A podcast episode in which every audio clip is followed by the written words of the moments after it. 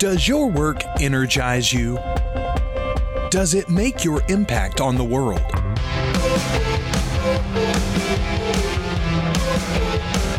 Welcome to Start Anew, the show that looks beyond success into freedom, fulfillment, and your passion-driven career. Join your host, Sumbul Sang, for inspiring stories and bite-sized training to help you start anew with clarity. And now, here's Sumbul.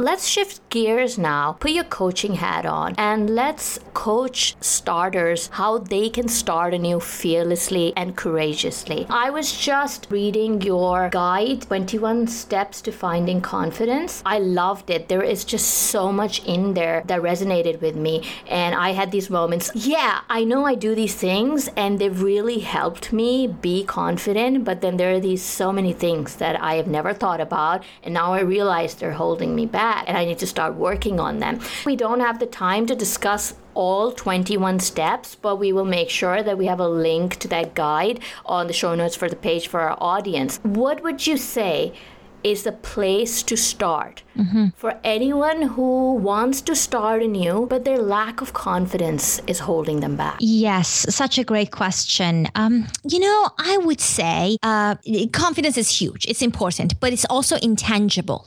You can't touch it and feel it, so it's hard to think about it. So let me give you something easier to think about. Ask yourself what it is that you want. And this can also be a hard one. It's okay if you don't know what you want. And then ask yourself what it is you don't want in your life right now. And that's an easy one. Any one of us can start writing down, I don't want this, I don't want this, I don't want that. But take the exercise seriously. Really write down 10, 20, 30 things that you no longer want to have in your life.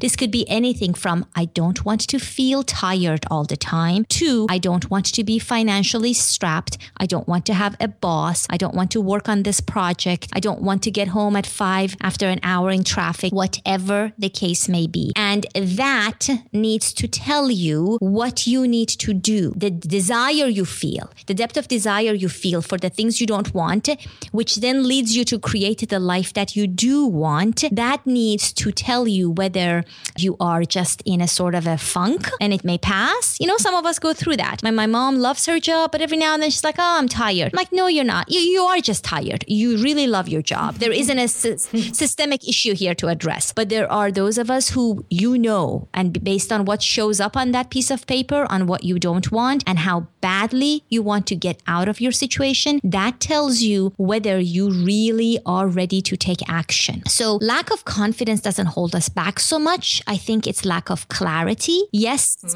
great to be confident, but if you are clear on what it is that you need to create for yourself and why, then few things can get in your way. It's like a determined mother, right? Who needs to go and feed their child. I mean, there's no question. The child needs to eat. They need to get the food. It's like a task. It's very clear. She doesn't need confidence to do that. And I know I'm using a simple example, but if you get that level of clarity, for me, it was that I do not want to have a boss.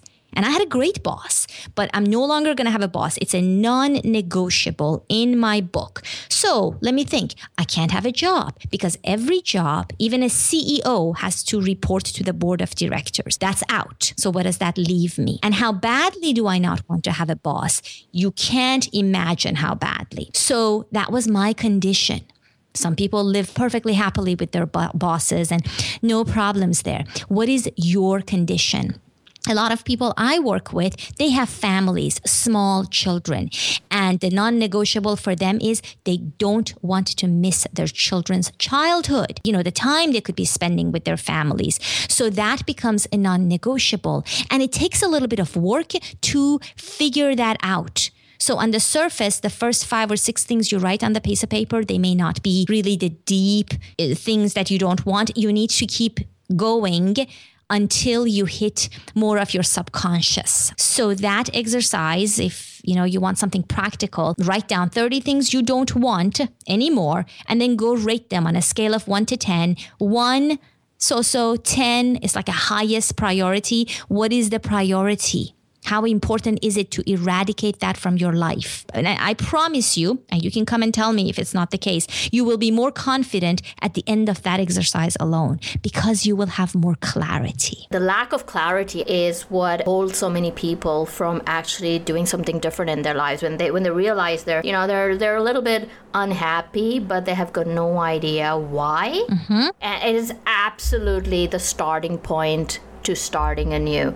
Now, something that I have been reading about quite a lot lately is the psychology of confidence, and especially how it relates to women. I've been seeing a lot of evidence. Us women, we think a lot about what other people say, how they're going to judge us, what are they going to think of us if I start something and I fail at it. Whenever you're thinking about starting something new, there's always a chance that, it won't work out. I mean, that is just simple mathematics. Right? Mm-hmm. But I've noticed a lot that men often go into it thinking, hey, I'll figure it out. And if it doesn't work, we'll figure out what to do next. Whereas women are sitting there frozen in their tracks thinking, oh my God, what if I fail? Mm-hmm. Mm-hmm. What is your view on that? I do relate to it because it's when we think of it that way, failure is very scary and no one wants to fail.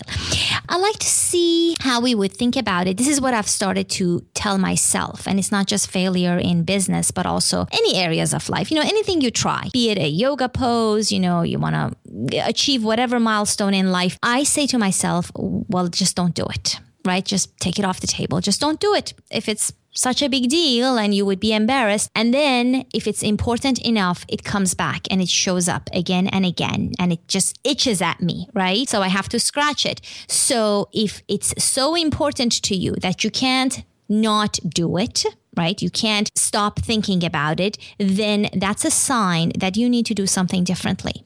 And I would say, think about what would happen if you fail miserably, right? And really, really try to visualize it. Really imagine what is the worst outcome? What is the worst things people will say and do? And can you survive that? Will that be okay? Are you willing to take the chance?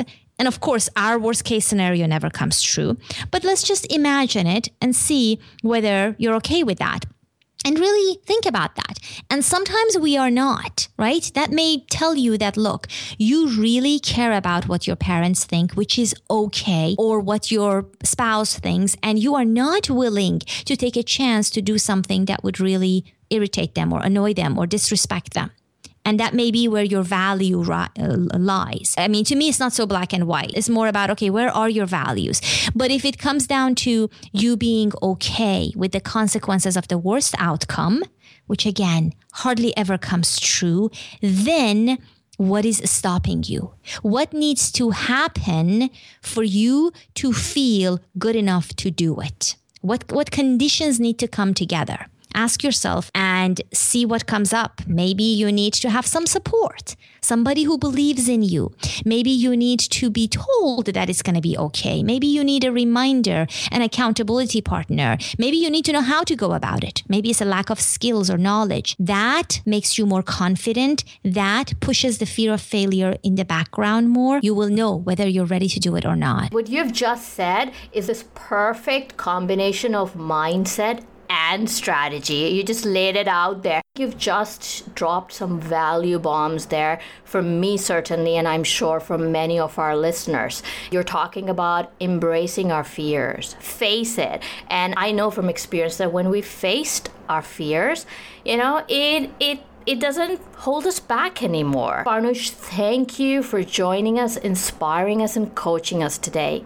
Before we wrap up, what is your parting piece of guidance to those who want to start anew in life? Share the best way we can connect with you online and then we'll say goodbye. Well, thank you so much for having me. I would say my parting advice is very simple. And if you remember nothing else from the whole talk we had here, trust yourself. Trust yourself to do right by yourself and be responsible for that outcome, because you're going to be the one staring in the mirror in your golden age. There's not going to be parents around, and you're going to be facing yourself later in life, and you need to feel good and confident about what you're going to say to yourself and how you lived your life. So trust yourself. You are smarter, braver, stronger than you think you are. If you would like to connect with me online and continue this conversation or start a new one, first of all, download a couple of gifts I have for you. One of them is on prolificliving.com/confident, which is going to give you the 21-step confidence building guide that Sumbul mentioned earlier. And the other one is a set of audio affirmations that I really believe can help set the right tone for your day, for the morning. And those are at prolificliving.com/believe. BELIEVE. You can find me. Prolific Living is my handle name everywhere online, and I'd love to connect with you. Thank you for having me on your show. Thanks for joining us for this episode of the Start Anew Show. We invite you to be more than a passive listener. Be a starter. Join our community and snag exclusive freebies from Sumbul and her guests at letstartanew.com.